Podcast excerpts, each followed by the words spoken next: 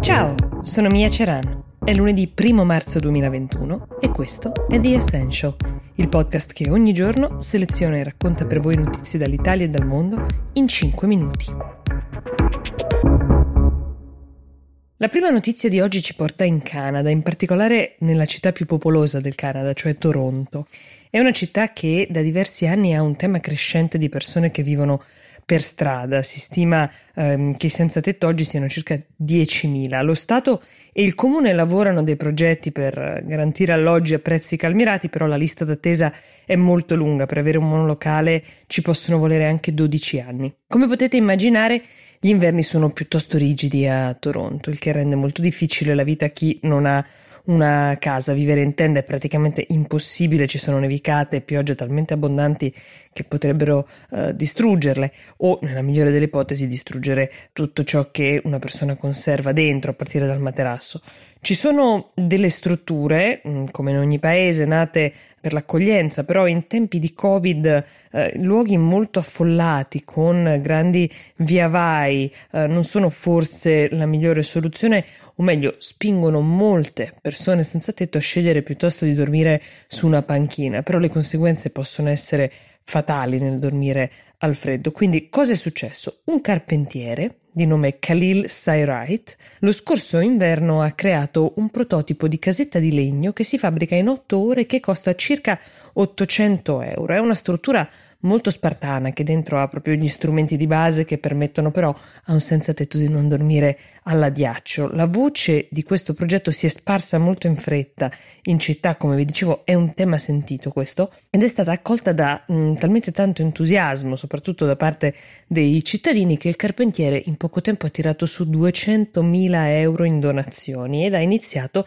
a riempire la città di queste casette. Il mese scorso però c'è stato un incendio in una di queste strutture che ha tolto la vita a un senza tetto che era all'interno e dormiva. Non è ancora chiara bene la dinamica, neanche l'identità della persona deceduta è ancora stata scoperta, però il comune di Toronto ha pensato fosse il caso di chiedere al tribunale di fermare la produzione delle casette del carpentiere, vietandogli di farne altre e facendo interdire tra l'altro i senza tetto dall'uso di quelle già esistenti. La polemica che è in corso adesso nella città è violentissima perché il tema è sentitissimo e molti cittadini sostengono che il comune stia colpevolizzando chi ha cercato di risolvere un problema che viene mal gestito, forse addirittura ignorato da anni. Una petizione online ha raccolto 80.000 firme per fermare quell'ingiunzione del tribunale per chiedere sostanzialmente che magari il comune integri con dei sistemi di sicurezza adeguati, un sistema che chiaramente ha anche salvato la vita di molte persone. Abbiamo oggi una buona notizia sul fronte vaccini perché sta per arrivarne un altro, uno nuovo, Janssen, quello di Johnson Johnson. La data per cui sono attese in Italia più di 26 milioni di dosi è il primo aprile, ma potrebbero arrivare anche prima. Siccome ormai abbiamo imparato tutti quanti i criteri chiave per la definizione e la classificazione dei vaccini, sappiamo che per la distribuzione è fondamentale intanto la temperatura a cui deve essere conservato il vaccino. In questo caso è tra i 2 e gli 8 gradi, quindi frigo normale, ottimo. E poi c'è un altro dato chiave. Questo vaccino è monodose, il che significa che quei 26 milioni e passa di dosi, che tra l'altro sono il 13% di quelle pattuite per tutta l'Unione Europea e il 13% verrà dato all'Italia, sono 26 milioni di persone vaccinate.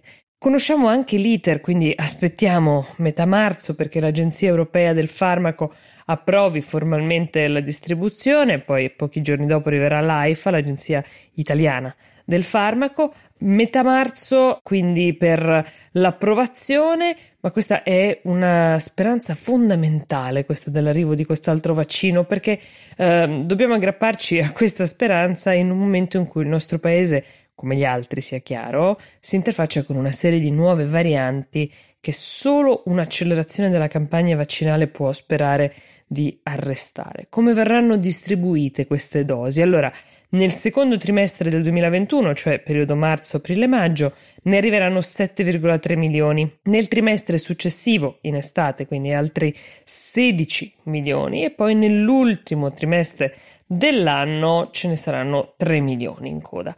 Sarebbe lecito chiedersi a questo punto, in cui i vaccini sul mercato cominciano ad essere diversi, quale vada scelto e da quale categoria. Ma per ora prendiamo per buone le parole dell'uomo che sta cercando di governare la pandemia in America, cioè Anthony Fauci, che agli americani ha consigliato qualsiasi vaccino siate in grado di farvi fare. Direi un'espressione abbastanza eloquente, ma c'è un altro fattore che ci fa ben sperare, il fatto che i vaccini sul mercato comincino ad essere tanti non può che innescare un effetto concorrenziale tra le case farmaceutiche ed è quindi probabile che i ritardi che ci sono stati fino ad ora possano essere eh, sanati o quantomeno non ripetuti. Ecco, con questo slancio di ottimismo vi auguro un buon inizio settimana. Con The Essential ci ritroviamo domani.